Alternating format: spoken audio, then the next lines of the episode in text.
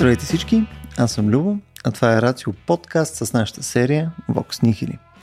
В нея заедно с Стоян Ставро говорим за пресечните точки между етика, философия, наука и право. През последните 5 години записваме подкасти, правим събития, както най-вероятно сте видели, имаме и видеа. А пък за тези от вас, които за първи път се сблъскват с Vox Nihili, малко мисля, че е важно да контекстуализирам кой е професор Стоян Ставро, а именно Стоян е юрист и философ, ръководител на секцията етически изследвания към БАН, преподавател е по биоправо и е основател на платформата Преизвика и правото. Също така, през последната година и половина е и основател на Лексебера, онлайн експертна правна система за съдебна практика. Днес е наше абсолютно удоволствие да посрещнем Николай Колев в Vox Nihili. Той е изпълнителен продуцент в Българска национална телевизия, последователно води или продуцира Култура БГ, както и останалите предшественици на единственото предаване за култура и изкуства в националната медия. Той е завършил философия и културология в Софийския университет, а пък работата му като учител и преподавател му помага да бъде водещо име в професионалното поле на културната журналистика, където а, мога да кажа с абсолютна сигурност към момента има огромна дълбочина и а, може да си позволи да изследва малко известни, но пък изключително важни теми. Днес той е нашия гид из дебрите на именно една такава тема, темата за декаденството в 19 век. А, тези, така да се каже, абсолютни чешити, дендитата. Ако някой от вас беше ми казал преди, не знам, може би 5 години, че ще записам подкаст, епизод на тема Дендита с водещият на култура БГ, а, най-вероятно ще да гледам леко неразбиращо. А, неко казвам, обаче това мисля, че е може би любимия ми разговор от последните а, година-две. А, такава културно-етическа тема. Николай е великолепен извор на цитати и примери от 19 век, с които а, нали, като човек, който вече записва енти епизод на, на, на подкаст, просто борави с такава лекота, че чак се чувствам леко неудобно. Надявам се на вас да ви хареса и определено ще искаме да чуем коментарите ви по темата след епизода. Приятно слушане!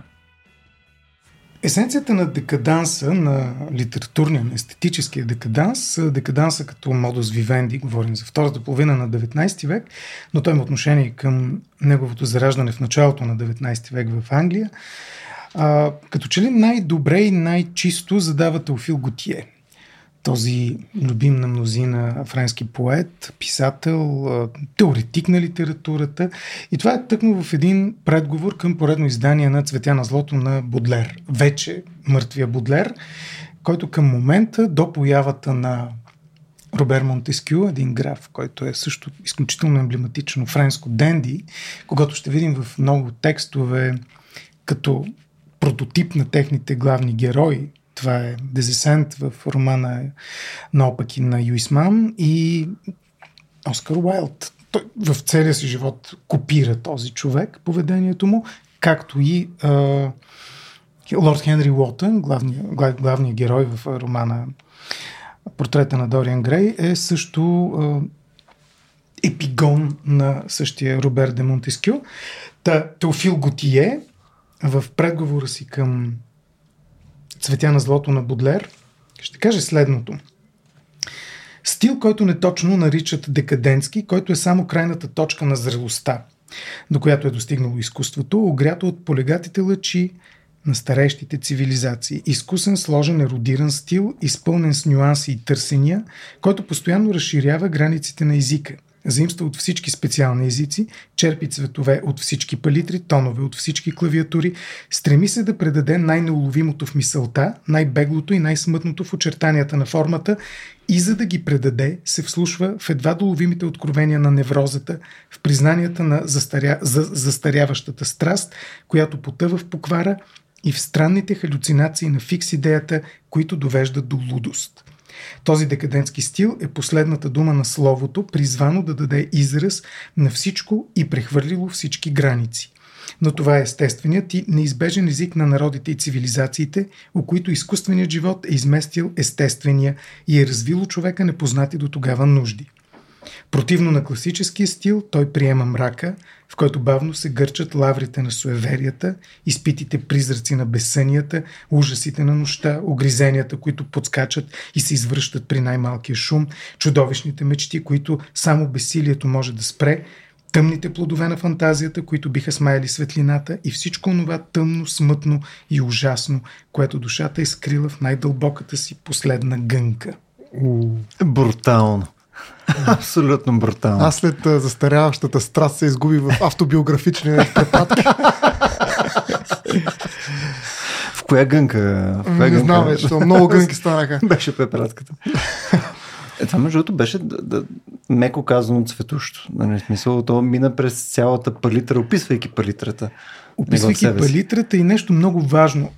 Презумцията към този текст е, че всъщност Декаданса или по-скоро опадъка в никакъв случай не е разпадък и не е отпадък. Нали, това, това е категорично. Mm-hmm. Тоест, по никакъв начин не работим с термина като пеоративен, поне що се касае до естетическото.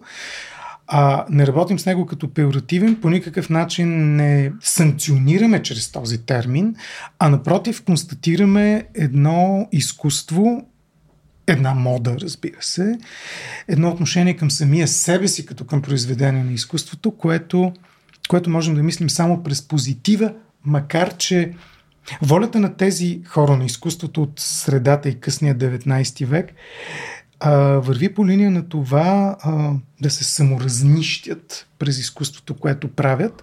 И като че ли това в немалка степен е част от а, духа на времето, hmm. защото това е точно времето, когато ще започне да избоява една нова светска наука, психологията, в последствие и психоанализата, без по никакъв начин да твърдим, че Готие посещава сказките на hmm. Фройд.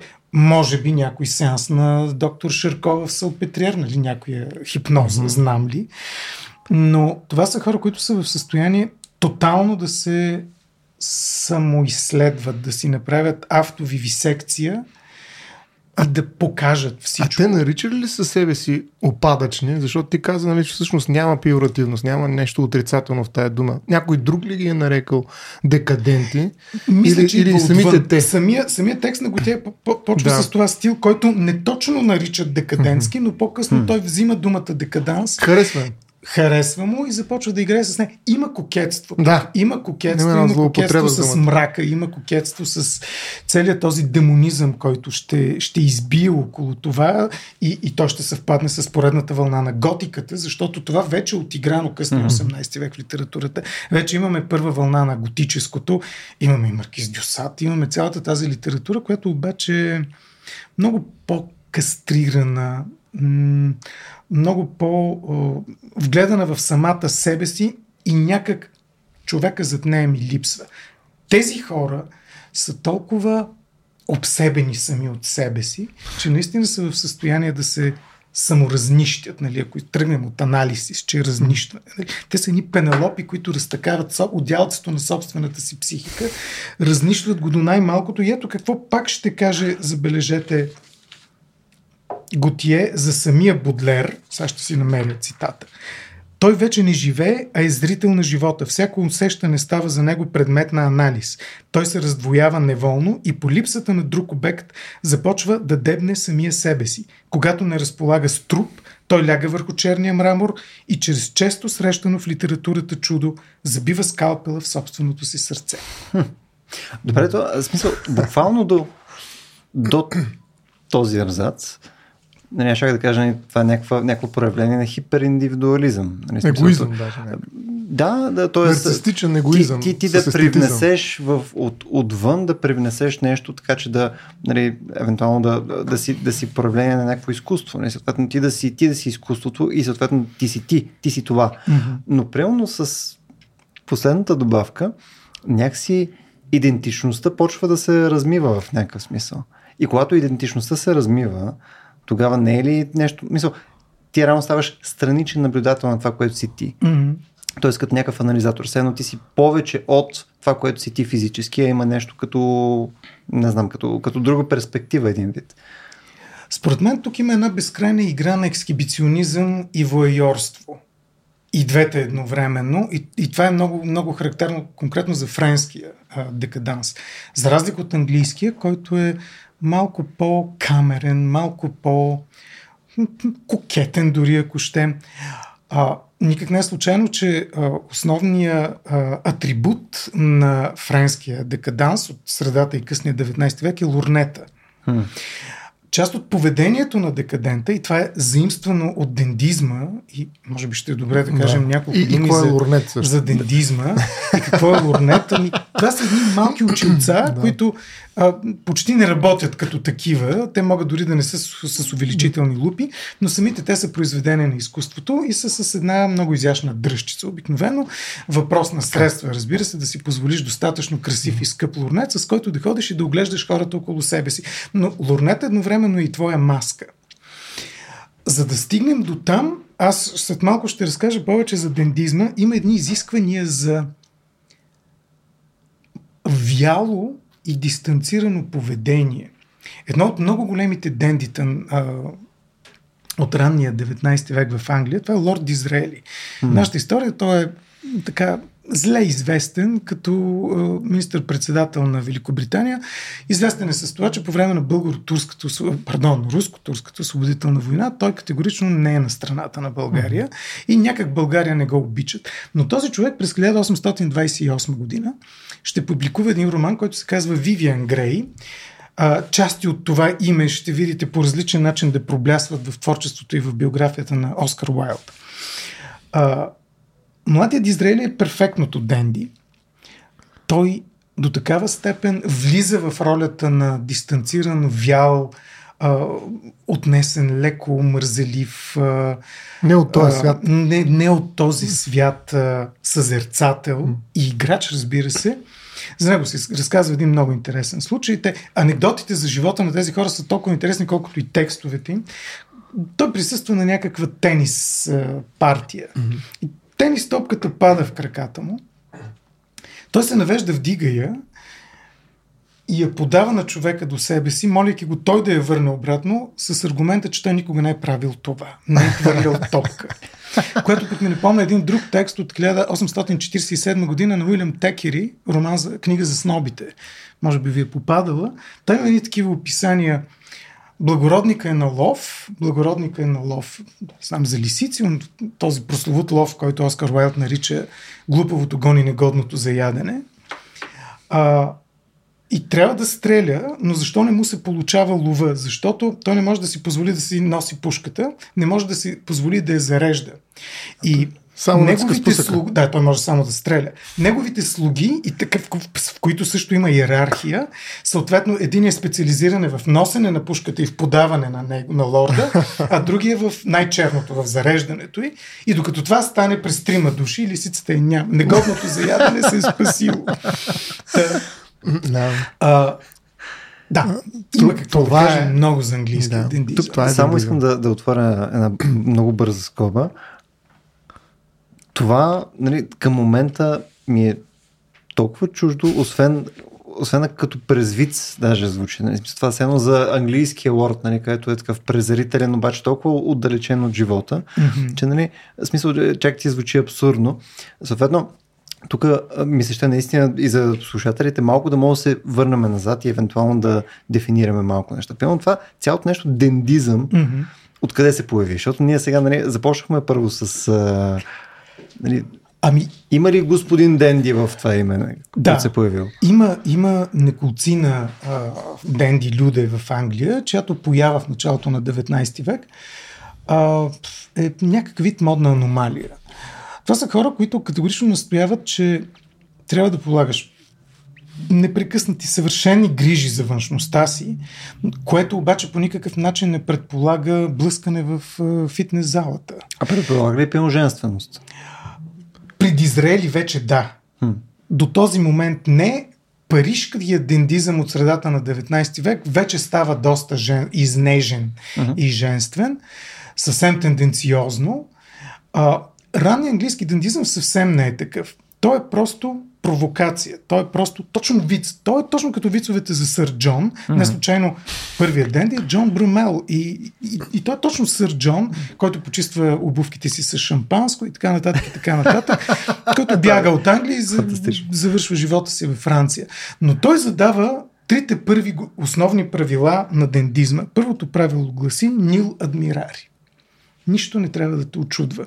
След което да направиш нещо неочаквано, запазвайки безстрастност. И третото правило е да се отеглиш в мига, в който си предизвика интереса към себе си. Ай. Тези правила от тук нататък ще се разработват до, до Оскар Уайлд, който също се държи в този стил и ще изискват да нарушаваш правилата в рамките на правилата, да си ексцентричен и ведро непредсказуем, винаги съобразно добрия тон и с безупречна светскост забележима незабележимост е едно от изискванията, е. добре обмислена небрежност, аристократична безметежност, безстрастност на лицето, управлявайки себе си, управляваш света и никога да не разкриваш какво те вълнува. Значи това е и поза, и протест. Протест срещу всичко първенюшко, срещу всичко лъскаво. Те са перфектно облечени, но никога дрехата не трябва да бъде нова. Когато Готие разказва за Бодлер, съвършеното парижко денди, той казва, че Бодлер махал целият гланц на новото от дрехите си, като умишлено ги търкал, за да изглеждат носени, но задължително чисти. Ризата се сменя два, три, четири пъти на ден. Това е изискване на Джон Брамел. И от тук нататък героите в Денди романите, това вече е много любопитно. От Брамел ние имаме цикъл от романи, които се пишат в рамките на десетина години, които ще основоположат тази мода. И от модна аномалия, всъщност дендизма ще стане мода. Тук в интерес наистина да веднага нали, всеки един от нас може да захапе някаква част от това описание в неща, които виждаме в момента. Mm-hmm. От най-баналното, нали, това, което, това, което каза, нали, не може да имаш изражение, то е още известно на повечето ни слушатели като resting bitch face. Нали, смисълто, това е класиката. Явно има неща, които са нали, непреходни. Но също това, което описваш, че дрехите нали, не трябва да са нови, а, обаче да са с някаква конкретна естетика. Са дали, дали, дали е а, износени по някакъв конкретен начин, така че да дават конкретен вид, дали е нещо подобно. Всъщност това го имаме при серия субкултури в момента. Точно дали ще така, е да. скейтери, дали ще е хейтери, mm-hmm. дали, дали ще са просто хипстери. Да, има различни вариации, съответно. Може на... би хипстерите, да. не бих си представил Денди на скейт. Това е абсурд. Той не може да хвърли топката за тенис, да. защото, защото 15 минути е подрязвал храстите с рози в двора си, например например, в случай с Дизраели. Това, това е абсурд.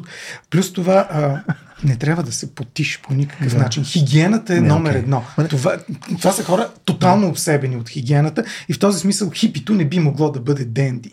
Докато хипстъра би могъл да бъде денди, дори защото може да си позволи да си купи тези скъпи дрехи от скъп бутик втора или трета употреба, нали? което също е писан.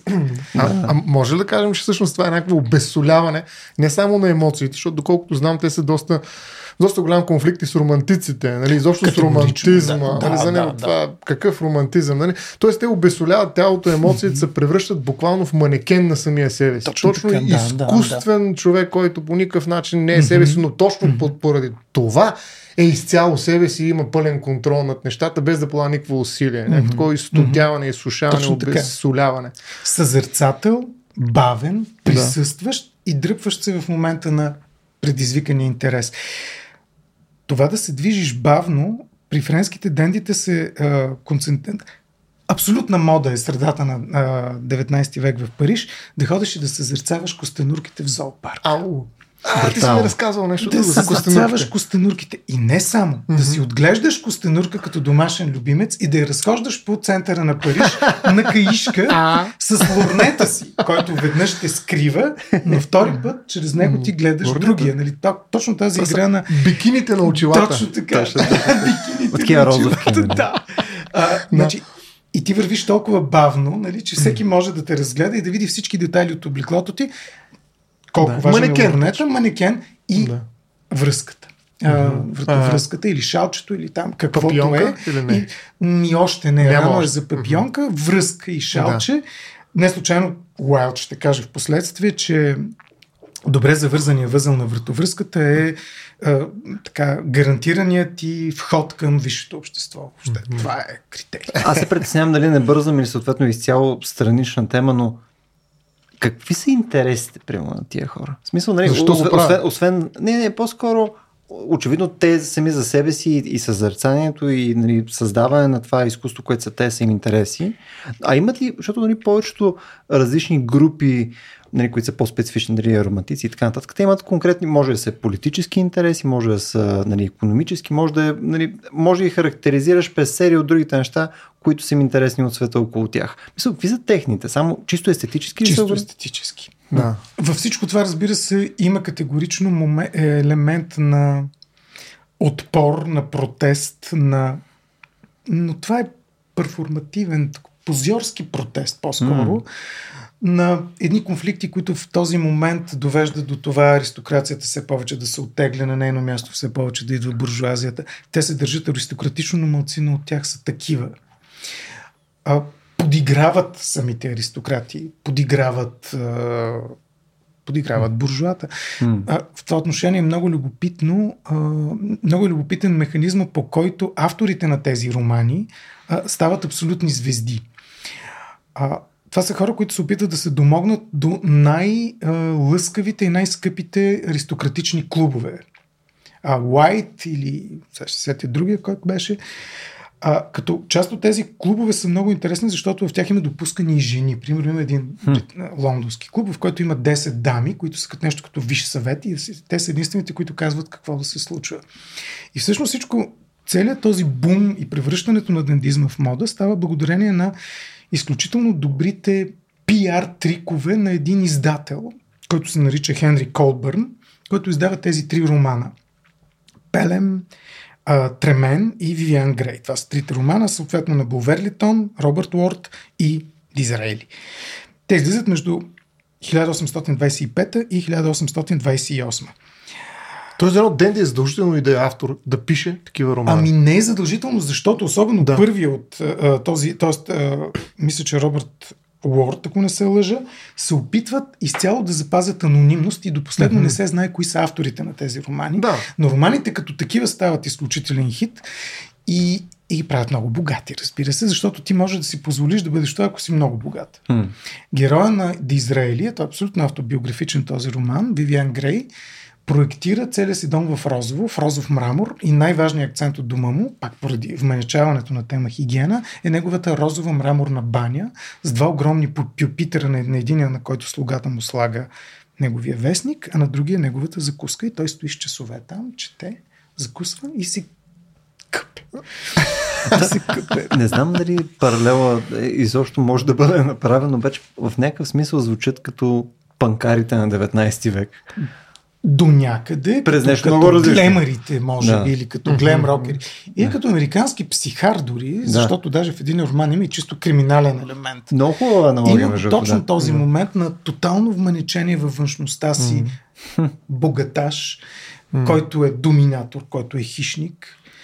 И на когато всъщност всичко му се развива в въображението, както става ясно накрая американски там психар. много голям наратив е конкретно завистта. Нали, там, е, там това е движещия двигател, М. докато при тях по-скоро не е това. По-скоро не. Това ще вкара емоция, човек. Не, Ще вкара не е емоция. добре. Да, тя е... М. Макар че ние имаме доста до вътрешния свят по-скоро в американски психар, което не знаем дали не е мотиватор и при тях. Нали? То зависи как го проявяват навън. Там трябва да си покер фейс за такива неща, изобщо да не ти пука. Нали? Да. М. Това, това, това, това много ми хареса като хищник. Абсолютният хищник, който обаче е отвъд това е много важно. Отвъд дървенизма, дървенизма и опита за конкуренция между видовете. Той е над тях именно защото е. И който не се интересува е от хищник. плячката. Да, Плячката е абсолютно. без значение. Да, Важно точно. е да си хищник. Да. Да. Плячката Е, е, това е. без значение. Да. Много интересни са правилата, които Колбърн създава за писане на роман. Той буквално Да. да. издава наръчници, как да го напишеш роман. Денди роман. Така Денди има ли роман, специално име на този вид романи? А, Или- модерен роман. Модерен Буквално е роман. модерен роман. Първо заради модата и второ заради това, че той става много популярен. В този смисъл модерен. А, например, тези романи е едно от изискванията. Клуба с аристократите. Задължително трябва да го има клуба с аристократите. Там това Като е сцена. категорично като И разказ. там да се развива действието. М, Да има тайна, да не се разбират кой кой е. Дори когато романа излиза, започват да издават едни притурки, не а, допълнително може да си купиш таблица с ключове, по които да се ориентираш кой кой е в романа действително. Хм. Тоест има един силен елемент на жълтина. И да разбереш коя лейди в романа, на коя реална лейди от клуба отговаря. И всякакви такива трикови И то струва по-скъп от самата книга, който сигурно. също е скъп, да. И което пък ми напомня един мой много любим вид за Сър Джон. Нали, можем да си казваме. Абсолютно задължително даже. Сър Джон е все още ученик в Тринити Коледж и преподавателя по литература им казва, че трябва да напишат роман, кратък роман, кратък разказ, извинявайте, кратък разказ, който трябва да има четири задължителни а, точки, съд, Да. по които да бъде конструиран. Първо, казва преподавателя, действието трябва да се развива с, с, сред аристокрацията, защото всичко хубаво в Англия става там. Задължително да, бъде, да има религиозен елемент, защото британците са силно религиозни. Трябва да има загадка, някаква загадка, която да се сплете и ако е възможно да има секс. И сър Джон, младия сър Джон е готов на втората минута. И неговия кратък разказ е следния. О Боже, възкликна херцогинята. Май съм бременна. От кого ли? Това е абсолютно дендиска схема. Как да направиш перфектния разказ. Значи, Боже присъства. Веднага влиза на сцената. но, но наистина остава този въпрос. Всъщност тези хора, наистина, на това, в тях няма някаква критичност. Ти каза в началото, че може би има някаква критика срещу буржуазите и така, но тя е по-скоро поза. Да. Реално те се опитват да направят нали, точно тази естетика, в която няма цел. Тоест, те се опитват да демонстрират някакво поведение, в което няма цел. Така те искат да изче... Тая хигиена, която прилагат по отношение на емоциите и на бактериите си, прилагат по отношение на целите си. Или имат все пак някакво. абсолютна стерилизация. Да. А, се, ние не знаем какво значи джентълмен. Има много дефиниции какво е джентълмен и ако ние ги сложим на масата, те ще са малко като дефинициите на категорията смешното в, в естетиката. Нали, от Аристотел насам, който има огромни, огромни определения. Нали, ако всичко това го приложим към един обект, той съвсем може да не ни е смешен, дори напротив, може да ни е фатално тъп и скучен. Същото е и самият Дизраели казва, най-важно да се обличаш така, че да кажат, вижте колко добре е облечен, а да кажат, вижте какъв джентълмен е. Само по облеклото. От тук при Уайлд има един такъв много интересен момент. Той го копира от героя на Дезесент, де, героя Дезесент на Юисман, чийто пък прототип е Робер де Монтескио, този френски барон Денди. За да видим колко, е, колко са литературни тези хора, колко чупливо естетични са тези хора. Пред дома на Уайлд Не. Оскар? Кой е Уайлд? На Оскар Уайлд. Да, добре. Така, историята е следната. Пред дома на Дезесент, героя на Юисман от романа Наопаки, който е Библията, така наречена на а, дендизма, редовно излиза да проси един човек. Това е на една централна, много скъпа парижка улица, съответно къщата му е богата, лъскава, великолепна фасада. Дезесент никога не му дава милостиня, но кара шивача си, който е един от най-скъпите и модни шивачи в Париж, да му ушие дрипа, която да е в тон с фасадата, пред която проси. А, да. Това каза всичко. Уайлд, който е обсебен от този роман, това е Yellow Book, книгата с жълта подвързия, която лорд Хенри Уотън дава на младия Дориан, Дориан Грей, с която той го покварява. Това е самият този роман, който Уайлд вкарва в своя роман. Метанаративи. Метанаративи. А, Уайлд така, така, разказва, че разхождайки се там вече в някакъв парк в Лондон, го спира някакъв човек, който проси и той му казва, човече, ти нямаш нужда от пари, ако имаш нужда от пари, отиди открадни. Ти имаш нужда от стил. И съблича редингото си и му го дава. Ама това, нали, между другото, 100% има такава модна линия с дрипи. Всъщност някой от... Еми, модерните- грънч модата беше такава преди време, Всъщност която позалезе. Абе, през последните години също имаш. Има, Те повече са, то е някаква комбинация от някакъв хипермодернизъм и накъсани Да. неща. Сега, като се започна от баналното, от дрипави М. дънки и така нататък, до някакви такива много дълги тениски, които са незашити накрая с дубки и така нататък. Целият Естетически неприемливи. постапокалиптик, целият Да. постапокалиптик Да. стил е такъв. Да. Че оттам отръгва. Искам само още едно нещо малко да, да, да, да адресирам. Тоест, все пак, все пак те произвеждат някакво изкуство, което не е тях самите. Тоест, те могат да пишат някакви романи. А, има ли такива, които минават и през някаква друга форма? Мисля, има ли, Картини, има ли, и картини, и музика под някаква форма. Има ли нещо, някакво проявление, което е свързано с някакъв такъв друг домейн? За музика много трудно бих се мога да поровя и да видим кой доколко се дендее, ако можем да изобретим този глагол. Кой от композиторите, по-известни от края на 19 век, се дендее? Форе или знам ли кой? А, отвъд литературата изобразително изкуство, разбира се, това са символистите във Франция. Г- Доре, а, Доре. А... Ох, сега ще се сети името, извинявайте.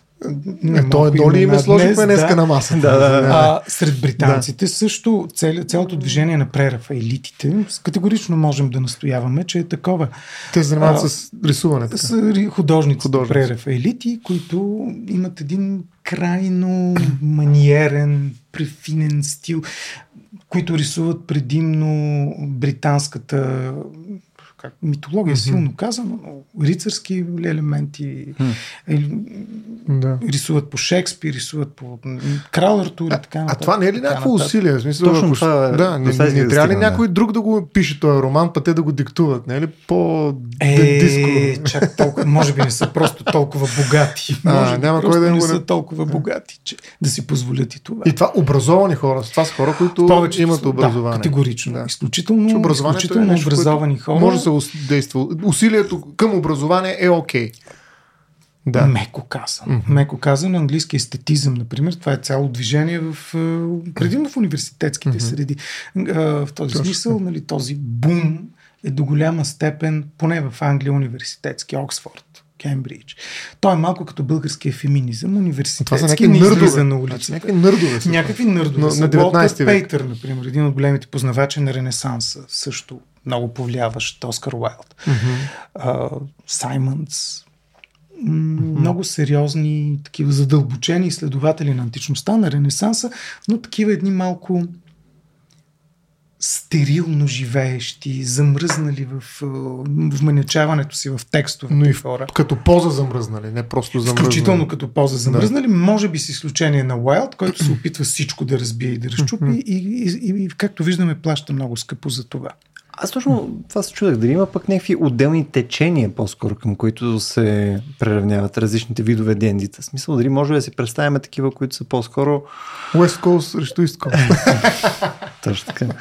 Ам, ти, ти го описа преди маничко, нали? Смисъл, дали не беше в известния предварителен разговор, вече не Да. спомням, ама смисъл, нали, имаш бялата риза, нали, имаш, нали, и, и, има някакъв реквизит, който може да си представим, обаче има ли а, по-скоро различни начини, по които може да се постигне това По-скоро нещо? не. Не е като а, а, Байрон да, и Шели да се карат с а, така наречените лейкисти, или езерната школа в английски романтизъм, тези по-съзерцателните, като Уърдсвърт и Колрич поети, докато Байрон и Шели, нали, бесни революционери, ходят по света, правят революции, да, да. единия мре в Италия, другия мре в, не в Женева, пардон, другия мре в Гърция, участва в война и прочее и прочее. Нали? Тези усилия за едно денди са по-скоро а, Дори, скандал. дори като конфликт помежду. Не, дори като... Няма- няма сила Няма дори за време конфликт. за това. Да, и сили и време. така. И интерес няма. А, да, явно това е. Може би... Нещо интересно, но това пак не е вътрешен конфликт. Оскар Уайлд има едно есе, тук наричам есе, то се нарича Перо, четка и от- отрова. И той описва живота и творчеството на един британски художник, който се нарича Уайн Райт. Той твърди за него, че той е съвършения лондонски денди, защото въвежда модата да се носят лимонено, жълти ръкавици и така нататък и така нататък. Този човек постепенно изтравя роднините си. Тоест, Съзнателно. тук вече има съзнателно. О, да, напълно да. съзнателно. Той просто иска да прибере средствата им, за да живее uh-huh. като истински денди. Защото това е скъпо упражнение. Е, А, не става с блокиране на магистрали и 150 заплати или там колко, нали? това не е денди. да. А, Уайлд а, обожава този художник. Той е арестуван в един момент, а, осъден е и прекарва доста години в затвора, може би целият си живот в затвора, защото успява да тръщне доста роднини. И по време на процеса го питат, добре, ти отрови братовчет си, от когото наследи на Пикадили Стрит, еди каква си къща. Отрови леля си, защото от нея наследи еди. «А Защо за Бога отрови жената на брат си? Казвам ми, тя имаше много дебели глезени, това е непростимо. Обаче колко добър е бил в наследственото право. Знае кой точно да отрови, за да наследи от него, добре. нали? Смисъл, много добре ги е знаел правните неща. И Уайлд ходи при него в затвора и беседват. И той казва, че около него в затвора започват всички изкушени, млади, образовани, търсещи люди, се стичат при него в затвора, за да си беседват. Ау. Дори прави един анализ на творчеството му, как след всяко ново отравяне, как започва да доминира едно отровно зелено в картините му. И е много тъжно, защото всъщност самия Уайлд, попадайки в затвора, не намира такова а, изискано обкръжение. Напротив, неговия, неговия затвор е каторга. Рединг. Това, което казваш, всъщност, може ли, да, може ли по-скоро е изключение? Този, тази случай имаме някаква трансгресия и то очевидна, противоправна, да. нарушаваш, влизаш в затвора и прочее. Може да кажем, че това е по-скоро трансгресивността? Да, е по-скоро е изключение при дендизма. Да, категорично е е изключение, защото всичко трябва да бъде в рамките на добрия тон, на добрия вкус. Да, да нарушиш закона в рамките на закона. Да, да, да, да много нарушаваш правилата в рамките на правилата с една безупречна светскост. Тоест, ние това с което започнахме, че в крайна сметка нали, това е прочит през, през положителното.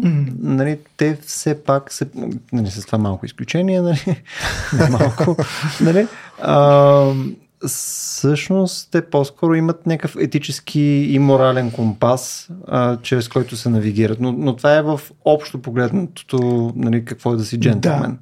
Общо погледнатото. Но и във Франция, и в Англия ще се появят а, пробойни, ще се, проявят, а, ще се появят много силни нарушения на това.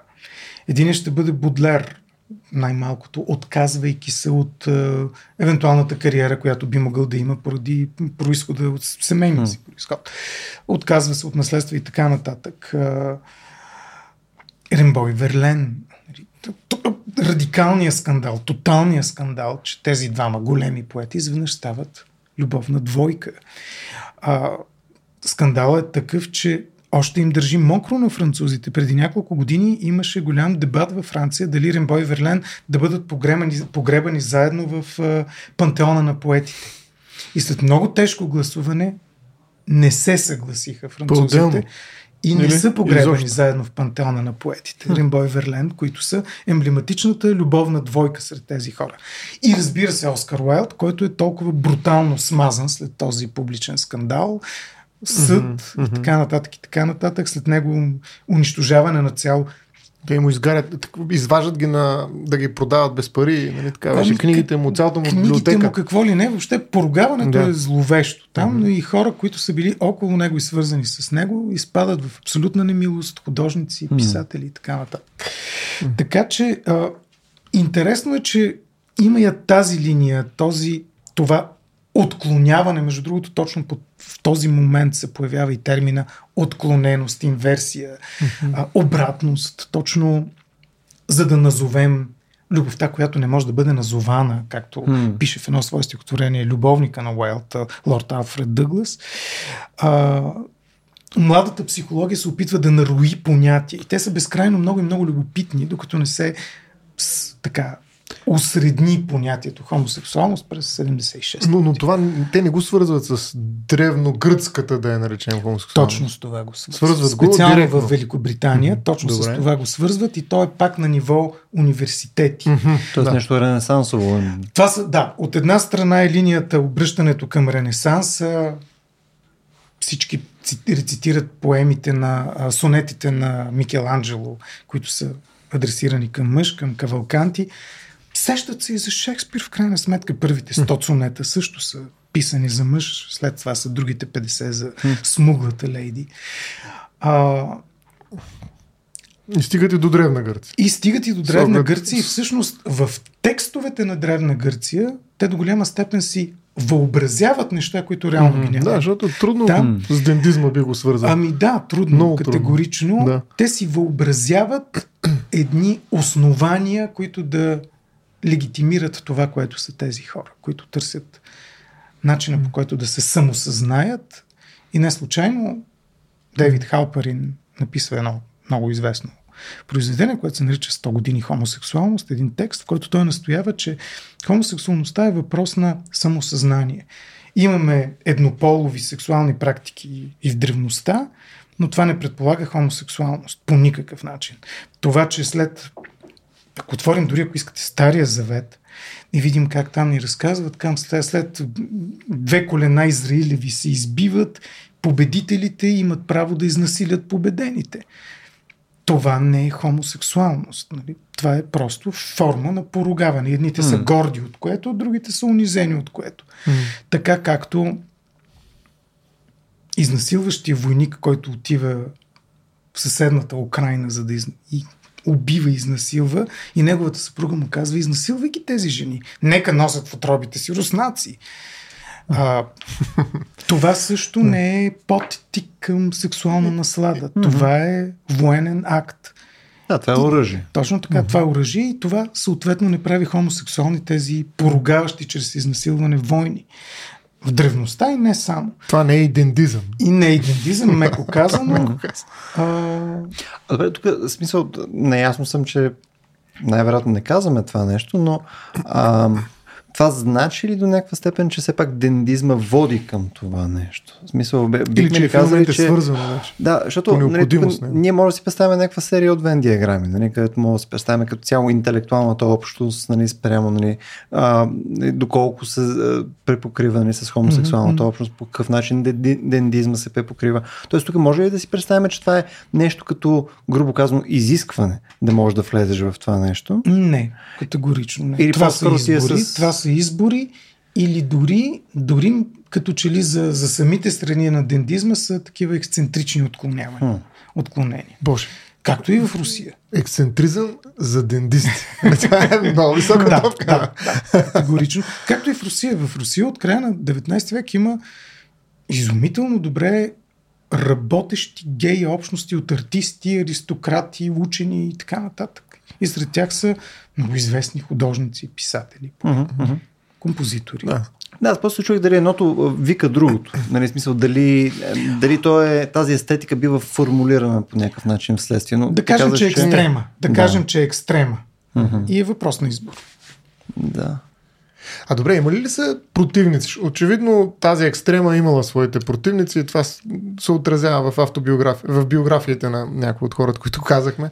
Има ли са противници тези естети заради нали, защото очевидно той е опадък, според мен, нали, от етика към естетика. Т.е. няма емоция, емоцията и чувството е базисно за всяка етика и за всякакъв морал. Те отиват към една естетика, която е абсолютно а, ирелевантна от гледна точка на добро и зло и прочее. Всичко е въпрос на, на, на форма, да, на, на показност, на поза и така нататък. 100% това е дразнило някакви хора. Изключително. Изключително. На тези хора? А, част от противниците са в самите университетски среди в Англия, да, да речем. Това се вижда по много интересен начин в начина по който се превеждат а, античните текстове, в които има хомосексуални сцени. Mm-hmm. Например, конкретно за това. Mm-hmm. А задължително в английските преводи, онези текстове на Платон, пирата, да речем, в които се появява, дори ако щете намек за нещо между Сократ и Алкивият, в текста остава непреведено, остава на латински или на старогръцки. Ако текстът е латински, се превежда на гръцки. Ако е гръцки, се превежда на италиански, но винаги се превежда на друг език. А, на друг език. Но винаги се превежда на друг език, а не на английски, на съвременния тогава английски, за да не можеш Някакъв да, особена да го цензура. Хванеш. Много особена цензура. А, дори част от тези а, учени, като Уолтер Пейм, Петър и Саймънс, в един момент се оттеглят от университетските си кариери. Mm. А, масовия вкус също в един момент започва да ги отхвърля, да ги подиграва. Една mm-hmm. от линиите на подигравки. А, е тук е момента, в който става субкултура или и контракултура. Тук се превръща постепенно в субкултура и съзнавайки, че се е превърнала в субкултура, uh-huh дендизма и в последствие декаданса ще потърсят а, възможността да отговорят, превръщайки се в контракултура. Казвайки сега пък напук на вас ще го направим всичко. Е, тук вече трансгресивно И, и тук вече. вече започва да се тропа с кръченци и много сериозно да се... По магистрали, как се... Ами, не са излизали? Рембо и Верлен бягат по магистралите, бягат в Белгия, дали, вършат безобразия, нали, демонстрират нещо, което е неприемливо и това е техния протест. Тоест, тоест в този момент се появява някаква социална, социална критика, mm-hmm. някаква mm-hmm. цел вече mm-hmm. има. След като, тоест, някакси, и те изпадат в някакъв опадък на опадъка, мета опадък, защото нали, началото са успели да опазват покерфейса си, т.е. Нали, някакси отвъд този свят, но в момента, в който нали, от субкултура правят прехода си към контракултура, те се оказват, че са минали пика. Пика си. Ами късния Бодлер вече е един много трескав, много, много mm-hmm. а, страдащ човек. Не, Аз всъщност ще питам, как изглежда това нещо, мисля, като преход. Мисля, какво, нали, ние до сега описахме нали, как изглежда Дендито. Нали, смисъл, той, mm-hmm. той, той, той, не реагира, нали, да. той е такъв, не показва емоция, той не, не е заинтересован, нали, той е отделен от света. И след това как бива интегриран в а, това ново проявление?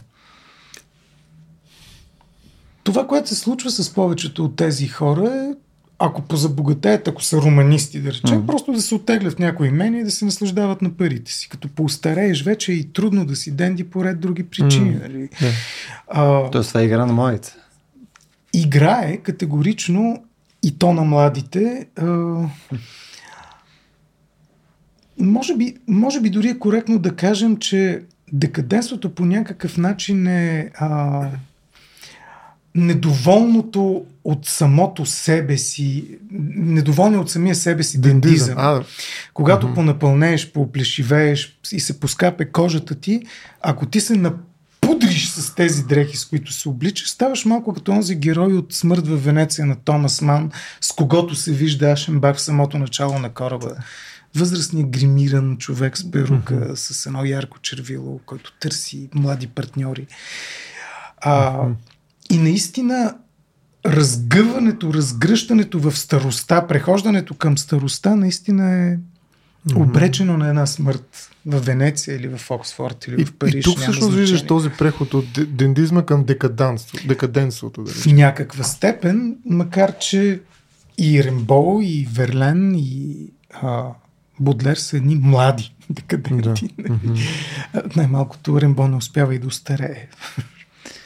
Да, между другото, много ми харесва, че това като, като намерение, дори някой да не се идентифицира като декадент или като каквото и да е, нали, намерението все пак да, да устарееш, обаче някакси да продължаваш да правиш същите неща, които си правил като си на 20.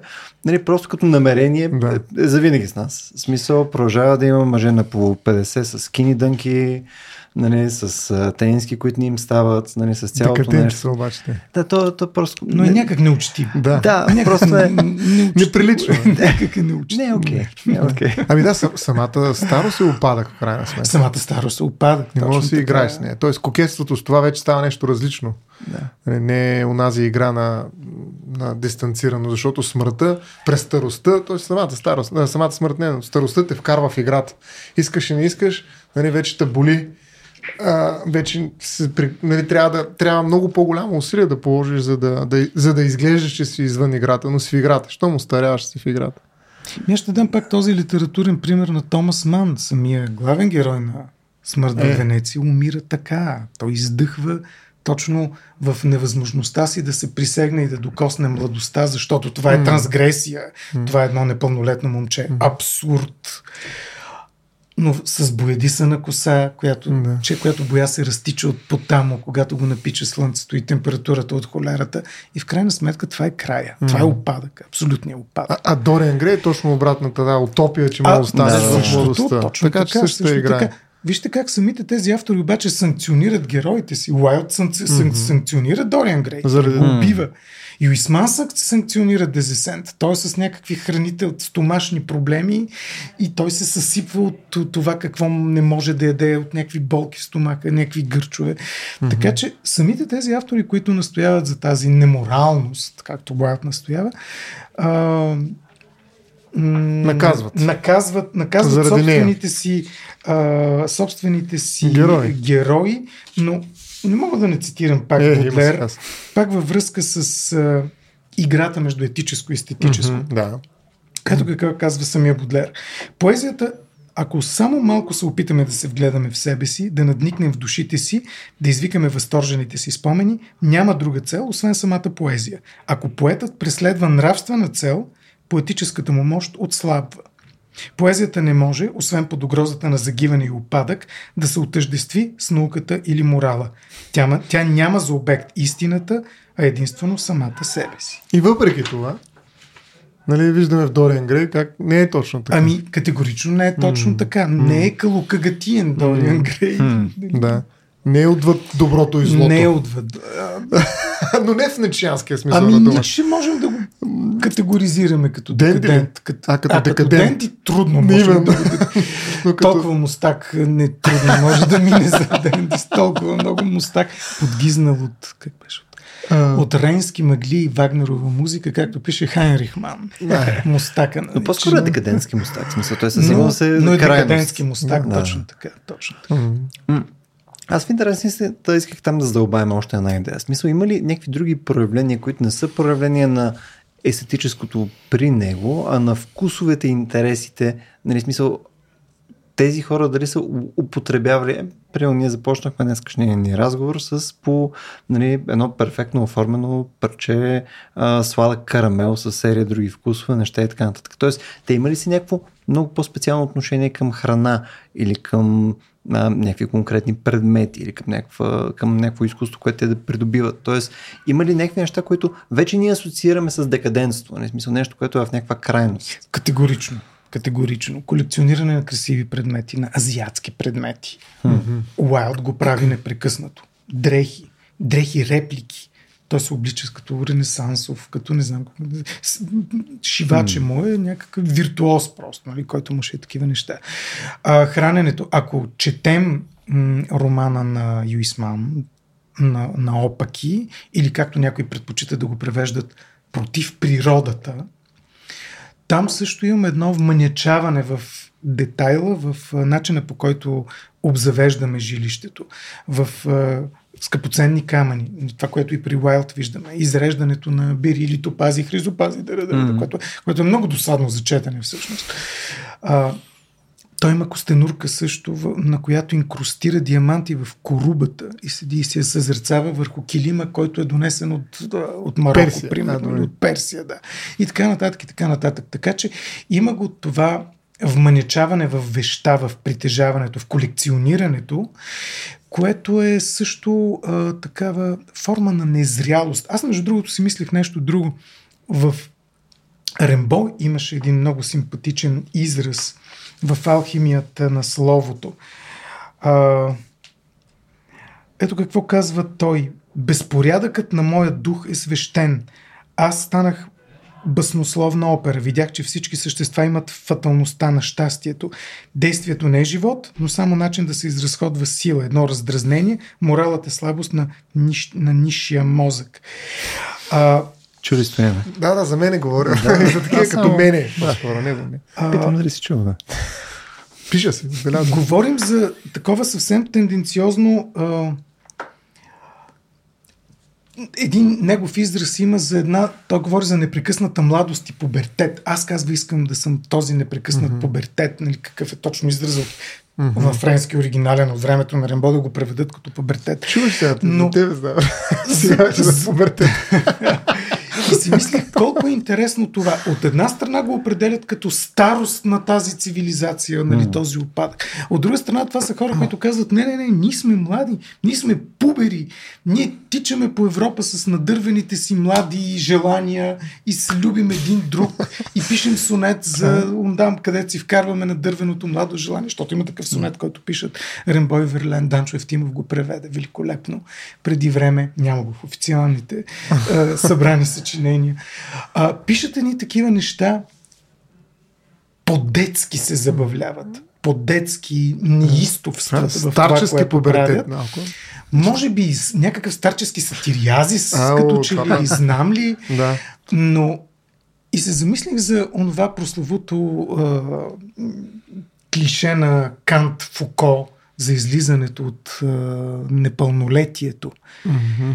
А, това просвещението. Са хора, просвещението. Ехе. Това са хора, които са толкова просветени всъщност, че в един момент знанието е една самоцелна игра, която ги връща в една младост. Те, те искат да играят, те искат да са млади. Сега, сега остава и да. А, ако съм романтист и съм все пак приятел на тези хора, ще кажа, че са като икар. Те се вървят към слън, светлината на просвещението и изгарят нея. Нали, но, но е, едва ли толкова се. А те всъщност имат ли такова усещане за себе си? Те сигурно имат, че са носители на някакъв на някакво просвещение. So, имат ли такава претенция, защото това у, у, веднага някакси набира, противоречи някакси на липсата на цел, защото ако наистина ние кажем, че в тях те просвещават не, с поведението не мисля, че имат, нали? Аз не, така мисля, че не мисля, че имат не би трябвало да амбиции. А добре, ако нямат амбиции нали, за нали, било то разпространение нали, на, на, на някакви такива просвещенски идеи и така нататък, или не целят да има повече като тях, то тогава просто ако си представяме свят, в който има само един, който е Денди, или примерно има плюс безкрайно, mm-hmm. за тях кой е по-добрият свят? Той, където има само един и това е той. Категорично. Да. Категорично, защото другото би било някаква форма на унификация, от която те бягат. Те в крайна сметка mm-hmm. бягат от точно от масовостта, от еднаквостта. И това са някакви пробиви, такива някакви разрези, като никак не е случайно това вкопчване в изкуството. Те наистина считат, че това е, това е вертикала, който те изважда отвъд да. купчината тор, нали, която се е нарила около нас. Mm-hmm. Но, но това има само стойност, когато има купчина тор. Така ли? Тоест, ако си представяме, че всички са с mm-hmm. това ниво, този стандарт, да. те не биха предпочели това нещо ми, вероятно не биха Станат го и биха, би, биха били нещо друго. Вероятно ще да ядат чесън и да ходят и да смърдят и да се оригат. Не знам какво ще Вероятно това ще да правят. Да. Докато нали, те се манечават на тема парфюми. Wild, Будлер. Будлер има за колко стихотворения за парфюми и така нататък. Но да не забравяме и, че Будлер има стихотворението Мършата, в което такива детайли описва един разлагащ се труп на кон, един топъл след обед, който се движи като жив парцал от личинките по него. Куче идва, откъсва едно, един фрагмент от него бяга. И той в този момент е своята любима и той накрая се обръща към нея и казва и ти ще станеш нявга като този труп, любима моя. И единственото, което ще те спаси, ще спаси нашата разкапана любов, е това, че аз пиша това стихотворение за теб в момента. А, това брутално. Те са толкова... Е, това вече е просвещенец. да. Е брутално. И не става само с възраждане, трябва просвещение, да, да, да си го кажем, да. включително за, за да. към тук и сега. Следващия не може само политически е просвещение. Да. Просвещение си. А, а добре, всичко това нещо, защото ние си обещахме, че влезем в тази на пръв поглед странна тема, нали, свързана с дендизма. Може ли и било ли е употребено всъщност от масовата култура, от капиталистическия начин на, на гледане на света, защото реално това може да се продаде като нещо, което всеки иска. Нали? Реално може да се компрометира до, до, до нещо, което аз правя благодарение на парите си, поради тази причина наистина се оттегля, из, излизам от тази каша на останалите, които нямат пари. Тоест това може да бъде някаква демонстрация на материалност, която може да излезе изцяло от естетическото и да влезе mm-hmm нали, така да се каже, съвокупно в економическото. Само по себе си да. е такава Тоест, демонстрация. Може ли, да, може ли да намерим да. някакъв преход? Някакви хора, които, примерно Илон, Илон Мъск, има ли елементи на дентизъм? Денде ли се? Е, по различен не начин, се. безспорно. Ми не го виждам. Не, не, се. не. Но ако приемем, че дендизма е дизайнерски, опаковачен, mm-hmm а, той се денде през дизайна на колите си, на Примерно, там, да, ето. летящите си апарати. Те колекционерството, да, но той е друга опера като че ли. Той е пак някаква такава инфантилност, някаква... Абсолютно инфантилност, Някакъв но... анален период, нали, ага, както да, ще каже Фройд. но, но тук по-скоро вече говорим за декаденство, не, не толкова за да. дендизъм. Дендизъм някакси той обобщава много различни поведения. Той, каквото фани капитализма, почва в упадък, така че да, да. ясно, че дендизма в капиталистическото общество е декаденство. Да. Това, че го дестилира до мода, да. нали, го прави повече дендиски, а, даден феномен. Да, аз имам Toyota, в смисъл не Toyota ми там mm-hmm. една кола, която аз карам, защото е А, нали, електрически, това, онова, нали, смисъл, де знам, дали, а, в някаква степен тази демонстрация, той по Веблен, нали, това демонстративно потребление, нали, реално, което при, по-скоро го има при дендизма, нали, но, но, но по някакъв начин а, пак обесолено, защото mm-hmm. нали, новото лустро го търкам, за да стане старо. Но, но това е някаква, нали, със сигурност е някаква перверзия на потреблението, Абсолютно което, перверзия на което е много, много да. капиталистическо, бе, честно казвам. В смисъл, не мога да повярвам, че не може да направим паралел с начина по който нали, някои хора демонстрират богатствата си, нали, но не по веб, а нали, някакси а, че, с една доза естетизъм, т.е. с една доза, една порция от това, че аз съм по-различен от. Те също имат пари, ама аз имам по друг начин същите тези пари. Mm-hmm. Нали, и даже никакво усилие не полагам нали, да ги... Да ги... Те знам, а, струва ми се, че е възможна аналогия, макар че разбира се, това няма нищо общо с това, за което говорихме, но като че ли е някакъв негов субпродукт, нали? Може би феномена свободно време. Това са хора, които имат Мгм. свободно Ага, време. добре. А, и които не са ангажирани с... Те не са впримчени в процеса на производство. Мгм, Точно така.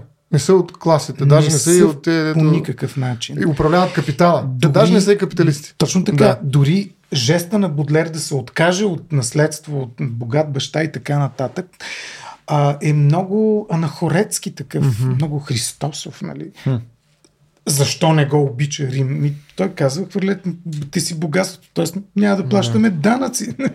Еми, това е. Не, окей. И тези хора на какво плащат данък? Няма на какво да плащат данък реално тези хора. И в този смисъл, да, те са периферни, те са, м- те са анахорети, но mm. такива, тези дето са близо, не, не са еремита в пустинята, колкото съм Не. сам седи, никой не го вижда. А, има, На показ нали, на показ. Те, Мгм. Симон Стълпник, на, но долу под стълба е пълно с хора, които се молят и виждат Мгм. как като ти падне от раната ларвата там на мушицата си, вкарваш обратно, да яде грешната ти плът, но театъра има публика. Да. Нали? И тези са същите. Перфиден аскетизъм. Мгм. Те реално са така наречените gentlemen of leisure, нали, оригиналните. Тоест те са, залагат точно стоеност върху това да не си заед с неща. И между другото такива вече хора имаме, защото това, да което, не си заед с нищо. Да. това към което ти клонеше, нали, повече, повече отива в лукс и нали, Мгм. златни неща, Louis Vuitton, мамата си страха и така нататък, докато Да. част от това нещо може би живее на някакви други места. Нали? Способността да, да, си, Мгм. Да си отделен от необходимостта на злободневното да отидеш на работа от 9 до 6 и да си в срещи като а, тук присъстващите най-вероятно. Тоест, а, а, тук може би някаква не съм сигурен, че е правил- правилният аналог, нали, но някаква форма на инфлуенсърство Точно може това да си ти мислих. е... Тиктокъра, който показва как си слага очната линия Да. и си изкупва веждите. Да. Нали?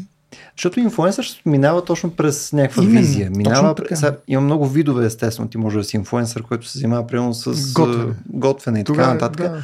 Но, но ако си инфлуенсър през визията си, през... И, и, има много такива, естествено, и покрай Инстаграм, mm-hmm. покрай такова, нали, просто много красиви жени, които правят неща.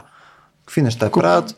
никой не- Седят никой на не му стол, нали, имат чанта, завъртат се феноменално. Да, да. Нали? Не правят друго освен себе си, освен Точно собственото си поведение Да. и собствената си визия. Да. Едно към едно. Това е. Да. Той си TikTok много. е пълно И изкарват пари обаче. Неодендизъм някакъв Да. в Но те са много разслоени вече като видове, е, като видове стилове, докато тук звучи като нещо, което към което е много по-лесно да, да причислиш, като видиш сета от дрехи и така. Те са това, Точно така, да. докато... Не, Не, по-просто въпреки, е че- било обществото.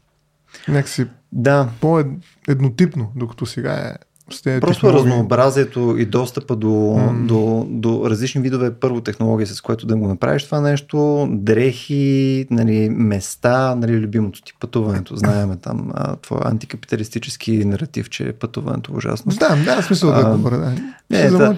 Аз искам просто да ти сипа малко. Сега някакси много малко се хапах Да, в този да. епизод и хората ще се чуят Е, какво става. Нали? да. Някакси... Нещо е, ме дендем днес. Ден, да, да. Без емоции, ние сме от- отвъд този разговор. Да, да, да, покер фейс. Resting По-малки bitch face. чаши да бяхте. нали? Как се Толкова дига това? силно се Как се тази дига това? чаша. Боже мой. Дебелост. А сега ще дойде момчето. да, да, да, пия, пи ми тук, да. пи ми се. А, ко- А кога ще направим връзката, чакам аз, между дендизма и даоизма? О, А, кога? да, ами, Има ли такава връзка, даоизма? Защото и там е така, трябва да излезе от самсара, от този порочен кръговрат на живот и не, трябва да, да се отдели от тази лъжа, в която ме вкарва реалността. И едновременно с това обаче, разбира се, аз може би виждам къде е разликата. Не, нали, задайки въпроса по-скоро риторично, нали, все пак те са толкова вкарани в самсарата, че нали, няма на къде, но едновременно с това претенцията е даоистична някакси. и ако е важен пътя, а не, а не къде отиваш, да. къде стигаш. Тоест, нали, ако аз изляза да. да се разходя с костенурката си, наистина няма значение къде ще стигна. Да, това е много е ясно, че никъде няма да стигна. Просто е важно да направя 10 метра с нея и да ме видят. Да. Нищо повече. Така че много дзен, много дзен. дзен да. Нали? Ми не случайно точно през тези течения, вече декаденти, естетици, прерафаелити дори и така нататък, ще влязат точно азиатските ами той Шопенхауер по някакъв начин стилове на рисуване. Да. Първи иллюстратор на Уайлд Обри Бирц. Mm-hmm. Той изцяло копира mm-hmm. японска и китайска техника на рисуване, гравюрите, тези графики, които прави. Но там е доста минимализъм. Нали, в... Много минимализъм, да. А т.е. в този тип а, изкуство, което ти спомена по в началото на разговора ни, който беше в Англия, то е по-скоро клони към минимализъм или? Минимализъм от гледна точка на а, фабулно развитие и случване и динамика, mm-hmm. но иначе пък на моменти една барокова, дори рококо пишност на, на детайлчета. Mm-hmm. На детайлчета. Mm-hmm. Да. Момчета, ще ви оставя само за половин минута има много важна корекция, която трябва да направя. Нали? Вие може да продължавате, извинявам се. Това корекция ще това, това, ще остане, това ще остане в записа, така че. Гледай ги, корекция ще прави. Чашите ще смени. Ага, ясно, ясно. Да. А, Еми, този даоизъм, а, претенциозен даоизъм, някакси не знам дали може да го вкараме и през Шопенхауер, защото знам, че той е свързан по някакъв начин с, с, с тях, нали? Или, или, или тази връзка не е толкова е, дебела, така да се каже. Имаш ли, имаш ли поглед върху това? Вероятно ги е поназнайвал, но те него не. дълбоко Аха. се съмнявам да са поназнайвали. Никъде не пробиват а, податки на запознатост с някаква философска тенденция mm-hmm. към Точно този се свързват с философия, не се ангажират с някаква... Категорично. Mm-hmm. Макар, че ние от Кант можем да изведем целесообразност, без, без цел, цел и така да. нататък. Като е абсолютно естетически дендиски жест. Mm. Категорично. Но те ще го възприемат Но... като агресивен жест прямо себе си по-скоро. Бога ми, някой от тях да чете Кант. Страхотия, да. не, не мисля. не мисля. А, Звучи като дебела, работа. книгата е дебела, критиките са дебели. Не, едната mm-hmm. беше теничка. Практически разум май е теничка, но точно от нея пък няма какво да вземат. Така че не мисля, че да. има такъв тип афинитет към философия. Тежка философска подплатеност. Mm-hmm. Някак са по Абе, играят по повърхността. Да, играят да, по повърхността. Можем да си пуснем паралели колкото искаме, но... но те, на тях не им пука за това. Никак за тези не е паралели, които че... пускаме. Никак не е случайно, че двамата големи от късните вече, Уайлд и Ниче, не прекрачват в 20 век. И двамата умират 1900 година, когато пък ще излязат едни базови текстове, като текстовете за смешното на Берксон, сънищата на Фройд, 1900 година. Някак ще си остане 19 векова цялата тази много приказна игра, много красива игра, много интересна, дълбока. Там може да се рови до безкрай. Аз си го позволих този един месец. Откакто ме поканихте за този разговор да рови, наистина изрових изумителни неща. Искаш ли още нещо да ми прочетеш така? Последен, последен шанс в нашия... Та, между другото, ще е отлично така да завържем епизода. Ами, пак... Заслужава се. Да. Пак Будлер по повод на цветя на злото, нещо, което пише той сам – тази книга ще бъде петно върху целия ви живот, ми предсказваше още в началото един мой приятел, който е голям поет. Но аз имам един от уния щастливи характери, които извличат наслада от омразата и се гордеят с ненависта на другите. Сатанински страстното ми влечение към глупостта ме кара да откривам особено удоволствие в метаморфозите на клеветата чист като хартия, умерен като водата. Тук много да остава всичко. Именно. Склонен към благоговение, като причестяваща се дама, безобиден като жертва, аз няма да бъда нещастен, ако мина за развратник, пияница, безбожник и убиец. И съвсем за финала. Мечтая за абсолютна почивка и дълга нощ. течност, не съдържаща нито жизненост, нито смърт, нито възбуда, нито небитие. Да не знам нищо, никога на нищо да не, никого на нищо да не уча, нищо да не искам, да не чувствам, да спя и пак да спя. Това е сега единственото ми желание. Желание подло и отвратително, но искрено. Това между другото е великолепен финал. Бодлер е великолепен. Във всяко Да ходим към дългата нощ. Нали, даже. И чакам дългата нощ, чакай се. Да, Ники, благодаря, благодаря много, че сподели с нас. Благодаря Да, за поканата. Това последното беше цял нов разговор, всъщност, Да, да, да. само последния фрагмент. Абсолютно, абсолютно. И надявам се. Благодаря за малката Това вече чаша, да. отговаря на Това- естетическите изисквания След на това бих могъл да подрежа две-три рози в двора си сега, като се прибера. Ами, добре, в такъв случай да благодарим в такъв случай на нашите а, зрители и слушатели, че бяха с нас а, в нашия разговор с много, много допълнителни материали този път. А, много ще се радвам, ако успееш да ги споделиш с нас, като Ще изпратя всичко с удоволствие. Да, бихме ги ползвали прямо като референция в последствие. Също така, ако нашия разговор ви е бил интересен и бихте искали да ам, има повече от този тип, може да го адресирате на нашата Facebook страница RACIO.BG, също и в Instagram RACIO.BG или ако сте някой от нашите патрони, можете да го направите в нашия Discord сервер. Ако пък искате да ни подкрепите под една или друга форма, най-очевидният начин е нали, да споделите на ваши приятели за нещата, които правим, а, да си купите билет за някое от нашето събитие или да ни подкрепите на racio.bg на черта support. Благодаря, че бяхте с нас и до следващия път.